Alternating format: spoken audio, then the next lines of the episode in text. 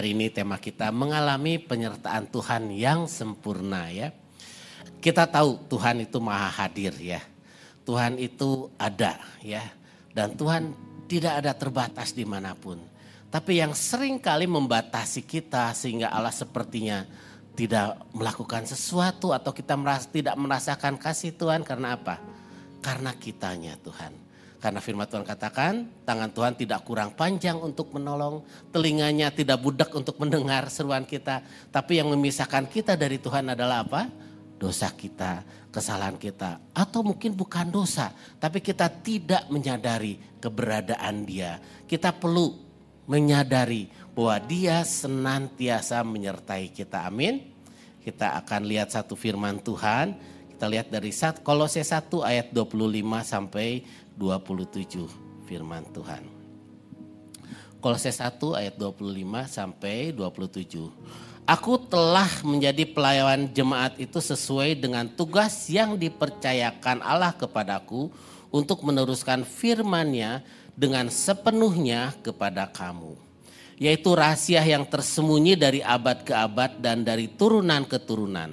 Tetapi yang sekarang dinyatakan kepada orang-orang kudusnya kepada mereka Allah mau memberitahukan betapa kaya dan mulianya rahasia itu di antara bangsa-bangsa lain yaitu Kristus ada di tengah-tengah kamu. Kristus yang adalah pengharapan akan kemuliaan. Saudaraku yang terkasih, ini adalah dikatakan rahasia yang berabad-abad ya. Dan ini yang harus kita sadari bahwa itu apa? Kristus ada di mana? Di tengah-tengah kita. Amin. Kristus ada di tengah-tengah kamu.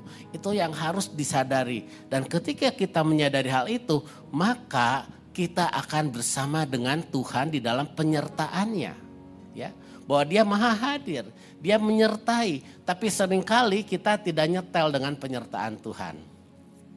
Ya, saya ada satu kesaksian dari uh, mentor lah yang pernah mendidik saya di dunia medis dan di dalam pengenakan Tuhan namanya Dr. Wendell Geria. Dia sudah meninggal beberapa tahun yang lalu. Kami bertetangga dan dia banyak mengajar ya. Dia ceritakan bahwa dia dulu datang sekitar tahun 65-an ke Indonesia ya. Dalam keadaan yang untuk dia dari Pontianak menuju ke tempat dia pelayanan di daerah Sungai Betung itu bisa satu minggu dengan jalan yang jalan tanah ya seperti itu. Lalu dia mereka membangun gedung-gedung dan rumah sakit lantainya papan, dindingnya papan, ruang operasi pun dari papan. Alhasil dia ngoperasi beberapa meninggal dunia ya. Tidak tertolong gitu kan. Wah ya beberapa waktu dia melayani dan boleh dibilang ya dia frustasi gitu. Ada satu orang kusta yang dia layani, yang dia obati dan itu pun tidak sembuh selama tiga bulan ya. Tetapi selama tiga bulan itu dia ngajar dia nyanyi, ya, ngajar dia berdoa, ngajarin firman Tuhan. Tapi dia bilang, aduh, dia merasa mungkin kurang berhasil ya di situ.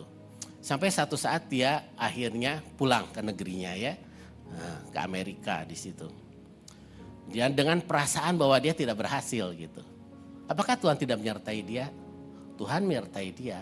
Tapi sering kali kita tidak menyadari ya satu saat ada satu sur, sepucuk surat dari seorang pemuda di, di tempat dia dulu pelayanan itu datang ya.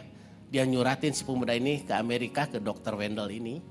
Dan uh, ketika dia baca, wah dia terharu sekali. Karena apa? Si pemuda ini memberitakan si orang kusta yang tidak sembuh itu kakinya sampai ya merotolkan sedikit-sedikit ya karena kustanya itu itu sekarang dibawa orang di kursi, digotong keliling kampung untuk mengajar nyanyi, menceritakan firman Tuhan dan memberitakan Injil. Sehingga beberapa kampung terbuka. Saudaraku, itu yang membuat dia kembali. Dia kembali ke Indonesia ya. Nah di situlah bahwa Allah sebenarnya menyertai. Cuman penyertaan Tuhan sering kita tidak sadari. Karena apa? Karena kita lebih dengan mata kita. Dengan mata kita kita ngelihat enggak ada hasil. Pasien mati. Rumah sakit dari papan. Waduh tempat apa seperti ini. Tapi ketika dia kembali, dia dengan satu keyakinan, Allah beserta dengan dia. Dan saya sempat bersama dengan mereka tiga tahun ya. Setiap tahun 97 akhir sampai tahun 2000 akhir ya di situ. Dan luar biasa Tuhan menyertai di pelayanan tersebut. Ya. Pernah dalam satu tahun itu dihitung-hitung ya lebih dari 3.000 orang kita injilin. Ya. Beberapa ada yang bertobat, beberapa menolak ya. Dan dari situ nah, kita melihat bahwa Allah bekerja dan banyak orang bertobat melalui pelayanan tersebut ya. Walaupun pada awalnya dia ngerasa mana penyertaan Tuhan ya. Tapi ternyata sampai terakhir sekarang yang ada aja udah ribuan, yang udah mati berapa ya di situ. Dan luar biasa ya di situ bahwa Allah bekerja, bahwa Allah itu penyertaan dan penyertaan Allah itu sempurna ya. Pernah kita itu ngebebasin hutang pasien itu sampai 500 juta. Pernah gaji saya itu dibayar hanya untuk setengah bulan dulu. Karena nggak ada uang ya. Dan baru tengah bulan ada uang lagi dibagikan untuk karyawan semua ya. Saudaraku, tetap nggak Tuhan sertai? Tetap ada penyertaan ya. Dan tetap itu bertahan dan tetap sampai sekarang ada oleh anugerah Tuhan di situ ya. Nah, sering kali mata kita tertutup ya. Ya kita melihat tidak melihat setiap anugerah yang Tuhan penyertaan yang Tuhan lakukan di dalam kehidupan kita ya. Kita lihat sama-sama dari Matius 18 ayat 20 ini satu firman Tuhan yang sering kita baca, ini satu ayat hafalan ya. Sebab di mana dua atau tiga orang berkumpul dalam namaku, di situ aku ada di mana? Di tengah-tengah mereka. Ya. Jadi kita kita dengan saudara seiman berkumpul dua tiga orang, nggak banyak-banyak, dua tiga orang aja aku ada di tengah-tengah mereka. Ya, berarti apa? Ada Tuhan. Kalau ada Tuhan, ada penyertaannya. Kalau ada penyertaannya, ada pekerjaannya. Tinggal bagaimana kita melibatkan tangan Tuhan atau tidak. Kita mau melibatkan dia terlibat dalam pekerjaan kita, di dalam rumah tangga kita, di dalam sekolah kita. Kita mau libatkan dia atau tidak ya di situ. Kalau kita mau melibatkan kita akan lihat bahwa Tuhan itu hadir, Tuhan itu ada. Ya. Beberapa ya mungkin lebih dari 20 tahun yang lalu saya datang di satu kampung ya.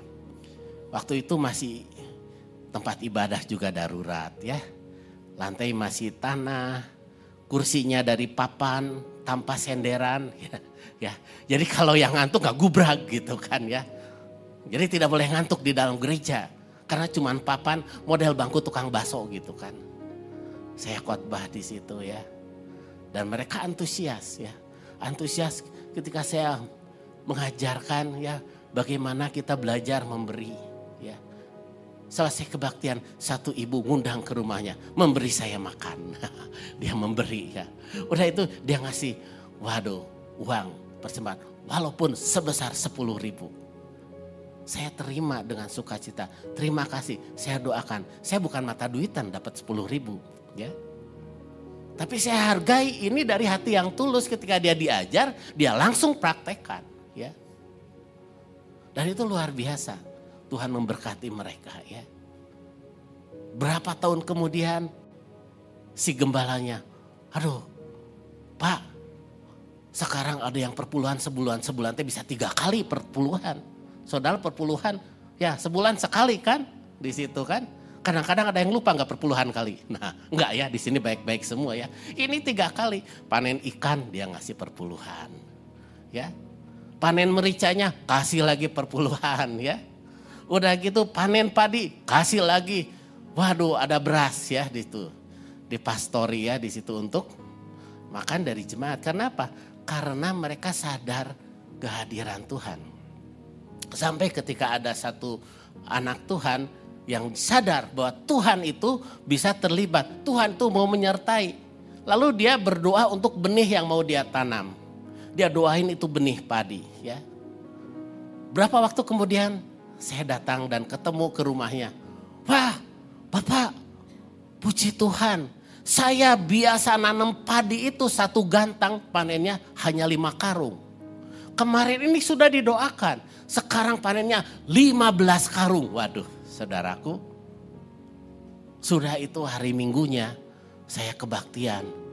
Banyak beras berkarung-karung. Wah puji Tuhan jemaat tahu memberi. Ternyata saya GR.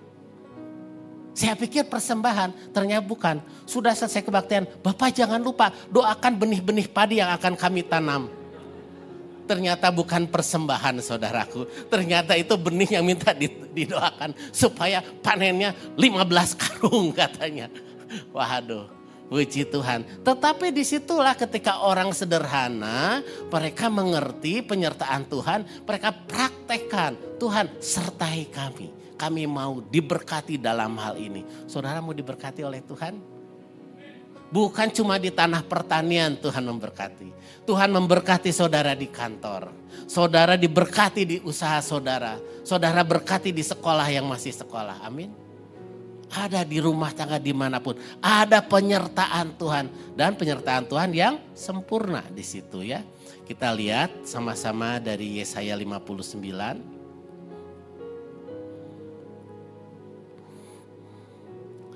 Ayat 19 sampai 21. Ya. Yesaya 59 ayat 19 sampai 21. Maka orang akan takut kepada nama Tuhan di tempat matahari terbenam dan pada kemuliaannya di tempat matahari terbit. Sebab ia akan datang seperti arus dari tempat yang sempit yang didorong oleh nafas Tuhan. Dan ia akan datang kepada penembus untuk Sion. Sebagai penembus untuk Sion dan untuk orang-orang Yakub yang bertobat dari pemberontakannya demikianlah firman Tuhan. Adapun aku inilah perjanjianku dengan perjanjianku dengan mereka firman Tuhan. Rohku yang menghinggapi engkau dan firmanku yang kutaruh dalam mulutmu tidak akan meninggalkan mulutmu dan mulut keturunanmu dan mulut keturunan mereka dari sekarang sampai selama-lamanya firman Tuhan. Saudaraku sadari bahwa rohku menghinggapi engkau ya. Dan firmanku yang kutaruh dalam mulutmu tidak akan meninggalkan mulutmu dan mulut keturunanmu dan mulut keturunan mereka. Kenapa disebutnya mulut? Ya, itulah kita perlu belajar mengucapkan ya firman iman ya bahwa kau ada Tuhan. Engkau menolongku, engkau menyertaiku. Saudaraku kita perlu mengungkapkan keyakinan kita. Kita punya mulut. Oh Tuhan kami beriman cuma di pikiran. Ya boleh tetapi ucapkan. Kami percaya Tuhan kau akan menolong saya dalam hal ini. Di situ dikatakan maka di situ firman itu tidak akan apa tidak akan ada pada keturunan dari sekarang sampai selama-lamanya ya di situ. Kita lihat sama-sama di 2 Samuel 23 ayat 2. 2 Samuel 23 ayat yang kedua. Di situ dikatakan, roh Tuhan berbicara dengan perantaranku, firmannya ada di lidahku. Ya, ada di lidah. Berarti apa? Perlu kita mengucapkan firman. Perlu kita mendeklarasikan apa yang kita yakini, yang kita imani, itu perlu diucapkan, bukan hanya diyakini ya di situ. Karena apa? Ya itulah proklamasi. Sama seperti ketika Indonesia merdeka. Kita merdeka, merdeka. Tapi kalau tidak diproklamasikan gimana? Itu satu pernyataan bahwa kita benar merdeka, ya kan? Kita merdeka, karena apa? Diproklamasikan dulu Presiden Soekarno dan Muhammad Hatta ya mendeklarasikan, memproklamasikan kita merdeka, kita proklamasikan kebenaran-kebenaran yang kita akui ya sehingga kita mengalami satu penyertaan yang sempurna, satu kenyataan daripada iman kita ya. Dan realita penyertaan Tuhan kita ini berjalan di dalam rencana dan kehendak Bapa ya. Kita harus tahu bahwa bukan kehendakku tetapi kehendakmu ya. Bukan keinginanku bahwa Tuhan Yesus melakukan banyak mujizat ya. Dan tidak pernah ada dia berdoa tidak dijawab doanya.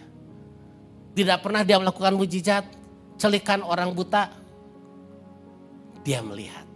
Gak pernah gagal. Yang lumpuh berjalan. Bahkan yang mati dibangkitkan. Kenapa? Dia bukan melakukan mau-maunya sendiri. Karena Tuhan Yesus katakan, aku melakukan pekerjaan Bapakku. Ya. Di mana Bapakku berada, aku berada. Dia ada di dalam kehendak Bapaknya. Dia berada di dalam di mana Bapak ada, ya. Kita lihat sama-sama Matius 28.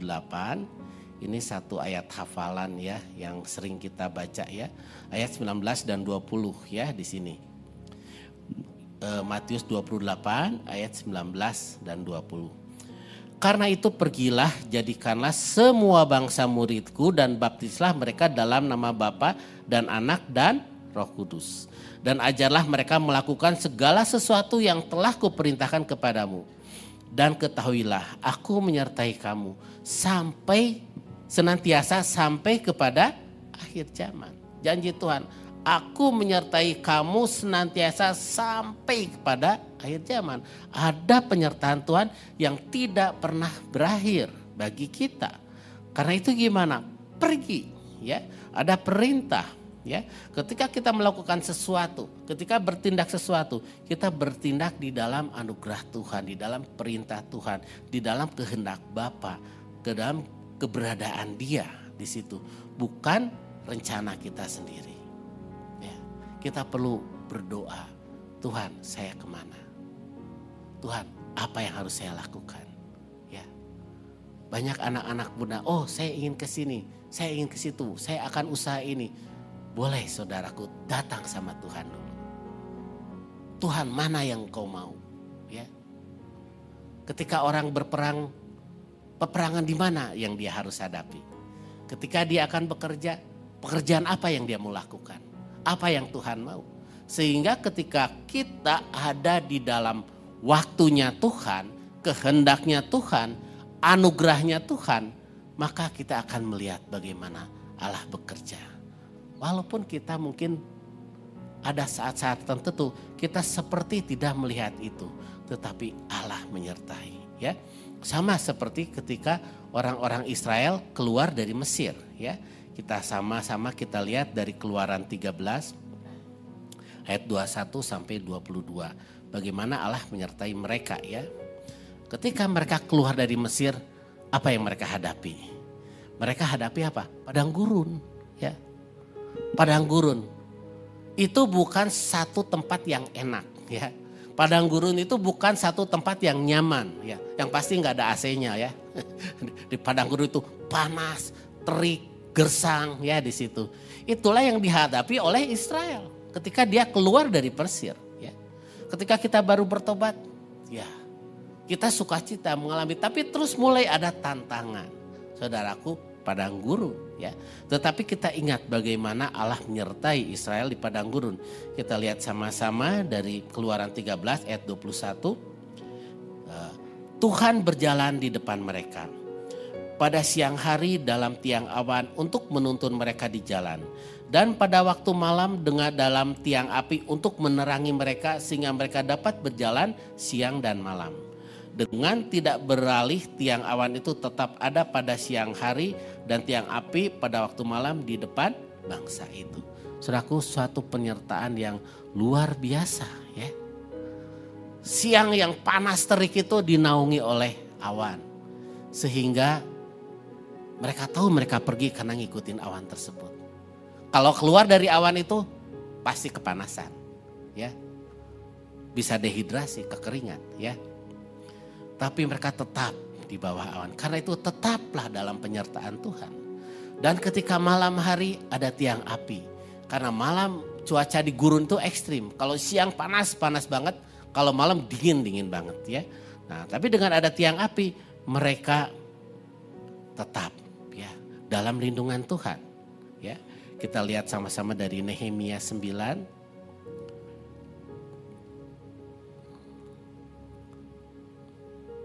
ayat 19 sampai 20 ya. Engkau tidak meninggalkan mereka di padang gurun karena kasih sayangmu yang besar. Tiang awan tidak berpindah dari atas mereka pada siang hari untuk memimpin mereka pada perjalanan. Begitu juga tiang api pada malam hari untuk menerangi jalan yang mereka lalui. Dan engkau memberikan kepada mereka rohmu yang baik untuk mengajar mereka. Juga manamu tidak kau tahan dari mulut mereka. Dan engkau memberikan air kepada mereka untuk melepaskan dahaga. ya Semuanya Tuhan berikan. Tuhan berikan roh untuk mengajar Tuhan berikan mana untuk dimakan. Tuhan memberikan air untuk diminum. Saudaraku, bahkan di padang gurun, tempat yang tidak nyaman, Tuhan tetap menyertai kita. Amin. Tuhan tetap menyertai. Dan itu luar biasa, ya. Anugerah Tuhan, ya, di situ. Karena itu kita perlu belajar, ya. Bahkan Tuhan itu ada. Karena itu apa? Libatkan dia minta, deklarasikan bahwa dia ada. Tuhan engkau sedang menolong saya. Walaupun mungkin kita sedang kesulitan keuangan saat ini. Walaupun kita sedang ada masalah. Ya. Walaupun wah banyak masalah terjadi. Tetapi kita perlu belajar. Tuhan tetap menyertai. Ya. Ada penyertaannya di situ. Ya.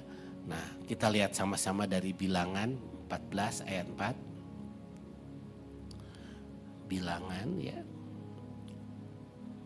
14 ayat 14 mereka akan berbicara kepada penduduk negeri ini yang telah mendengar bahwa engkau Tuhan ada di tengah-tengah bangsa ini dan bahwa engkau Tuhan menampakkan dirimu kepada mereka dengan berhadapan muka waktu awanmu berdiri di atas mereka dan waktu engkau berjalan melalui mereka di dalam tiang awan pada waktu siang dan tiang api pada waktu malam. Saudaraku, akhirnya keberadaan mereka akan dilihat, ya. Akan dilihat oleh orang-orang lain. Dan ketika dilihat orang lain itu itu yang akan membuat orang tahu bahwa kita memiliki Allah. Itu membuat orang tahu bahwa kita itu punya Tuhan yang hidup, ya ketika kita melibatkan Tuhan, ya ada satu anak PA saya dia bertanam nanam bawang, ya, dan dia cukup berhasil di dalam usahanya itu. Di samping dia berdagang juga. Satu saat ketika dia nanam, tetangganya juga nanam bawang, ya. Tetapi tetangganya ini orang yang tidak percaya Tuhan, ya, dan tidak suka dengan teman e, anak PA saya ini, ya biasanya bawang itu musuhnya satu yaitu ulet ya. Jadi dia waduh nyabutin ulet-ulet-ulet ya. Wah dimasukin ke karung bisa banyak itu kan. Lumayan buat makanan ayam. bisa dibawa pulang oleh-oleh buat kokok petok dan kukuruyuk. Wah. Tetapi setelah dia pulang yang sebelah lebih rajin. Dia pulang, yang ini belum pulang. Dan ternyata setelah dia jauh pulang, anak PA saya ini, si tetangganya dia bawa uletnya yang banyak itu dia tabur kembali di ladang yang punya anak PA saya itu. Ya. Sehingga kita ke besok kembali, loh kok banyak lagi uletnya? Ya. Wah ini gimana? Ini pasti bukan kiriman dari surga ini mah ya. Cabutin lagi. Ah ini rezeki buat kokok petok dan kukuruyuk. Dia pikir gitu ya, pikiran positif kan. Tidak dianggap, wah ini bencana nih, banyak sekali hama. Berkali-kali seperti itu, sampai akhirnya panen. Ketika panen, si kebun yang banyak uletnya ini ternyata menghasilkan sekian ton. Lebih banyak dari sebelah yang uletnya habis. Sampai yang uletnya habis ini bingung. Akhirnya dia terus terang, Aku pengen nanya dong, kamu rahasianya apa sih? Kok panennya lebih banyak padahal ulat kamu banyak? Oh, ini ada yang melindungi. Saya melibatkan yang lain. Itu siapa? Ya saya doakan, ya. Oh gitu, oh gitu. Aku juga pengen belajar lah. Maaf ya kamu jangan marah ya. Saya terus terang sama kamu, saya ini jahat. Jadi setiap kamu pulang sore, ulat dari kebun saya saya taruh di kebun kamu gitu kan tapi kok panen kamu lebih banyak gitu kan. Wah itulah saudaraku, libatkan Tuhan. Yang mustahil malah terjadi. Akhirnya apa? Si bapak ini akhirnya mau mendengarkan. Siapa sih yang melindungi kebun ini? Ya, akhirnya dia mau percaya. Dia mau dibaptis dia dan istri dan 10 orang anaknya. Satu komsel terbentuk baru. Iya, 10 orang anaknya kan di situ. Dari orang yang tidak suka Tuhan, tidak percaya Tuhan, akhirnya menjadi percaya Tuhan. Karena apa? Karena ada orang yang disertai Tuhan, melibatkan Tuhan, mendapat penyertaan Tuhan, perlindungan Tuhan, menjadi kesaksian. Sehingga akhirnya orang melihat di situ, oh ternyata Tuhan itu ada. Yang akhirnya awalnya dia tidak percaya ya. Dan kita perlu tuntunan firman Tuhan ya. Karena justru kita mengerti penyertaan Tuhan ketika kita mengenalnya melalui firman Tuhan. Dan menyai roh kudus ya di situ. Kita tahu di mana pun. Kalau enggak kita bisa tawar hati ketika kesulitan-kesulitan datang ya. Karena kadang-kadang Tuhan tidak mengizinkan, kadang-kadang mengizinkan bukan hal-hal yang baik ya. Kadang-kadang ada hal-hal yang kita anggap kurang baik kita ngalamin ya. Tapi kita belajar Ya, dari Daud ini dari Mazmur 23 ayat 4, Daud mengatakan, "Sekalipun aku berjalan dalam lembah kekelaman, aku tidak takut bahaya, sebab engkau besertaku, gadamu dan tongkatmu itulah yang menghibur aku." Bapak Ibu yang terkasih, tidak selamanya kita di jalan yang mulus ya. Tidak semuanya hot mic terus ya. Kadang-kadang jalan berbatu Kadang-kadang bahkan dikatakan lembah kekelaman. Berarti apa? Ada hal-hal yang sulit ya. Yang kita hadapi. Ada masa-masa kita mengalami kesulitan. Tetapi ketika kita menyadari penyertaan Tuhan. Sama seperti Daud. Terusir ya. Istrinya diambil sama mertuanya. Aduh pasti betapa sakitnya ya di situ hatinya karena istri tercintanya yang dia beli dengan 100 kulit katan orang Filistin ya. Akhirnya diambil lagi sama mertua. Sementara dia dikejar-kejar si mertua untuk mau dibunuh. Ya. Terusir dari apa yang namanya peradaban saat itu. Wah betapa pahitnya. Tetapi di sini dikatakan apa? Sekalipun aku berjalan dalam lembah kekelaman aku tidak takut bahaya sebab engkau besertaku ya. Dan gadamu dan tokatmu itulah yang menghibur aku ya. Dia menyadari penyertaan Tuhan di mana pun. Kenapa? Karena dari sejak dia kecil dari gembala domba disertai Tuhan ya. Ketika ada singa waduh saudaraku kalau saya nggak usah lihat singa lihat anjing herder ya nggak usah anjing herder anjing kampung juga saya udah waduh ya Udah takut ya. Karena saya pernah digigit anjing. Ya. Nggak lama baru sebulan yang lalu. Ini lukanya masih belum sembuh. Masih ada tuh. Ya tuh bekas digigit. Waduh, nggak usah singa. Tapi Daud lawan singa, waduh, berani dia. Kenapa? Karena penyertaan Tuhan. Sehingga ketika dia harus menghadapi Goliat, dia tahu dia tidak sendiri. Ada Allah, ada Tuhan yang dulu saya lawan beruang saya bisa menang, lawan singa bisa menang. Kali ini lawan raksasa ini pun saya akan menang. Amin. Apa yang jadi Goliat menurut saudara sekarang? Mungkin punya tantangan. Mungkin ada kesulitan. Ya. Mungkin masalah anak. Masalah pekerjaan. Masalah dengan tetangga. Tapi sebesar apa pun raksasa itu ada ketika kita menyadari penyertaan Tuhan. Tuhan, ini saatnya saya melihat engkau berkarya dalam hidupku. Dan akan saya akan melihat bagaimana tanganmu melepaskan aku dan memberi kemenangan kepadaku. Amin. Ada saatnya kita betul-betul harus melibatkan Tuhan. Ya, Daud mengalami di situ ya. Dan ketika kita mengalami itu, maka apa? Tuhan bisa bangkitkan kita ya di situ. Kita lihat sama-sama di Yesaya 60. Yesaya 60 ayat 1 ya sampai 4 ya. Uh, Yesaya 60 ya.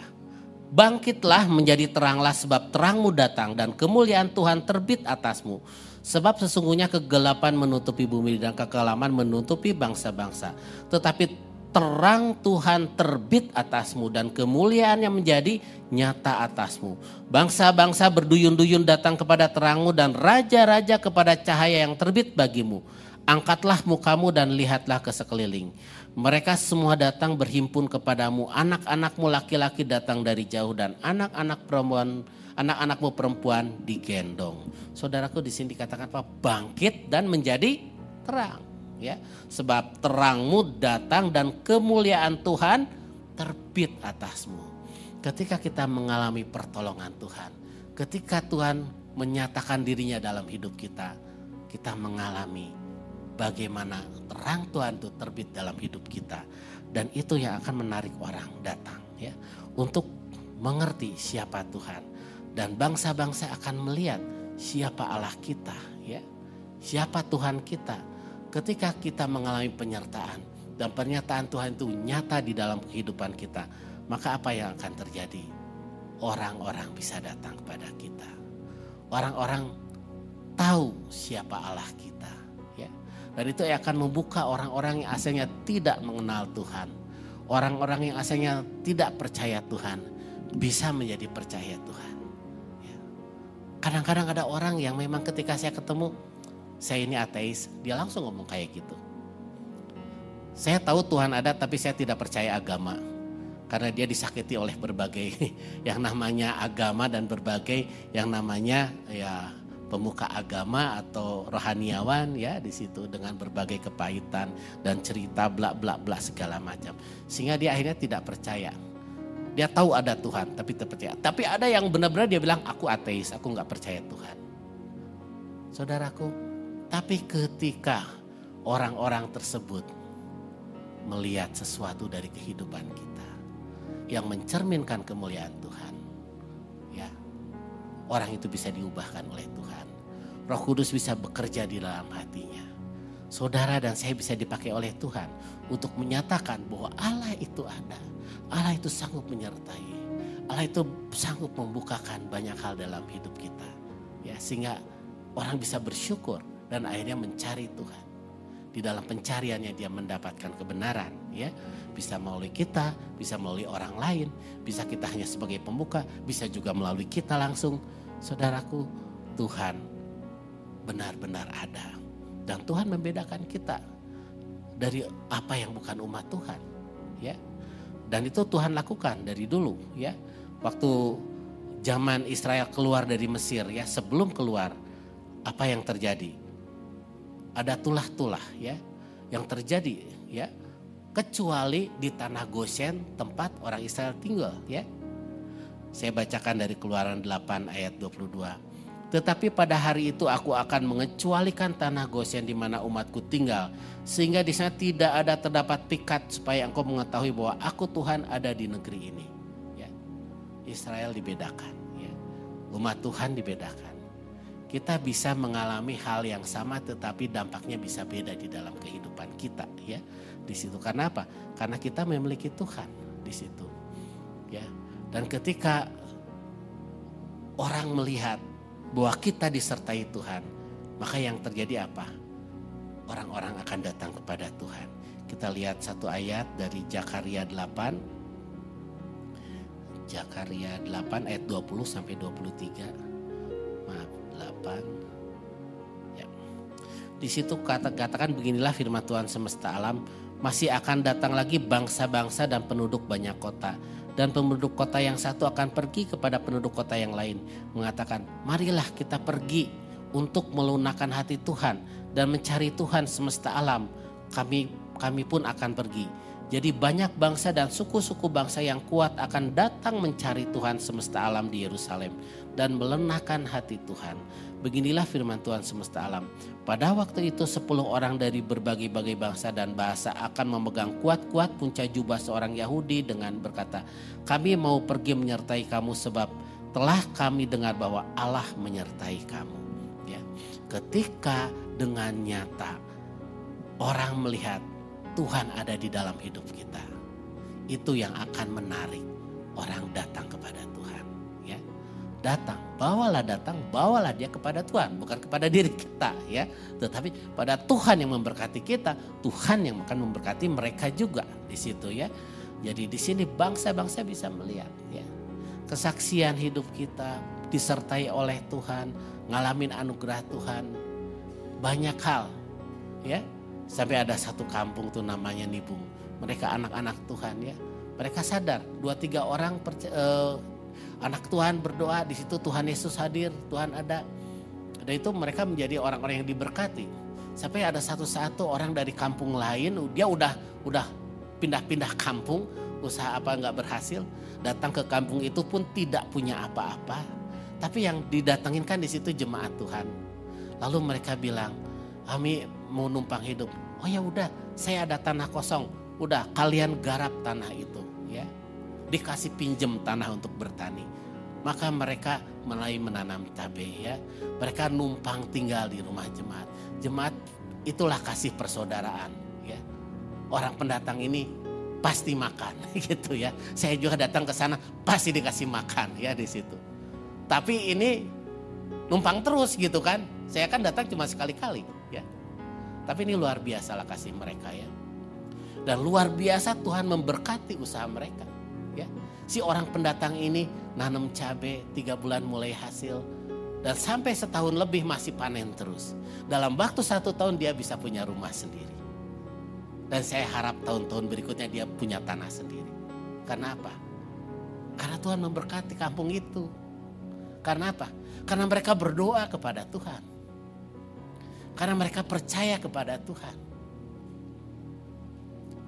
Saudaraku, Tuhan bukan hanya ada di kampung-kampung, bukan hanya di desa-desa aja, bukan di tanah pertanian aja. Dia ada juga bersama dengan kita. Amin. Saudara yang ada di kota, di pertanian beton ya, hutan beton di sini kan ya. Jalan-jalan yang bagus, Tuhan juga ada. Dan dia kehadirannya tidak kalah dengan kehadiran di kampung-kampung. Amin. Kalau saya datang ke kampung, waktu terakhir ke kampung itu, sudah ada yang punya Fortuner ya saudaraku. Gereja gede-gede, motor banyak, ada juga yang pakai mobil. Waduh. Yang dulu itu dari papan, yang saya bilang kalau nyender pun tiguling ya. Karena nggak boleh ngantuk di gereja karena nggak ada senderan. Sekarang sudah jadi gedung besar. Semuanya karena apa? Karena anugerah Tuhan. Saya percaya di sini Tuhan. Tuhan yang sama. Tuhan yang perkasa. Tuhan yang mengasihi juga umatnya yang ada di sini. Sanggup menolong. Bahkan lebih lagi. Amin. Mereka porsinya orang desa. Sangat jauh dari rumah papan. Ada juga yang masih atapnya rumput. Sampai punya Fortuner itu jauh pisan kan. Ya. Tuhan berkati dengan berbagai cara. Mereka nanam merica, harga merica naik 150 ribu. Satu hektar panen dapat 6 ton sampai 9 ton. Kali 150 ribu. Ya satu miliar. Kalau satu hektar, kalau dua hektar kebunnya. Jadi kalau punya Fortuner ya pantas, Pe. Saya aja nggak pakai. Tetapi anugerah Tuhan kita bukan lihat materinya ya. Itu yang yang kelihatan. Yang nggak kelihatan apa? Pengenalan akan Tuhan. Kasih akan Tuhan kehadiran Allah dalam kehidupan setiap hari. Itu yang membuat kita ada makan sepiring nasi dengan ya sayuran cukup. Ya kan? Sebenarnya sukacita dari Allah itu lebih berarti daripada barang-barang yang bisa binasa. Kehadirannya, penyertaannya yang sempurna tersedia bagi kita. Bagaimana kita melibatkan dia dalam hidup kita. Itu yang harus kita mau terbuka pada tangan Tuhan.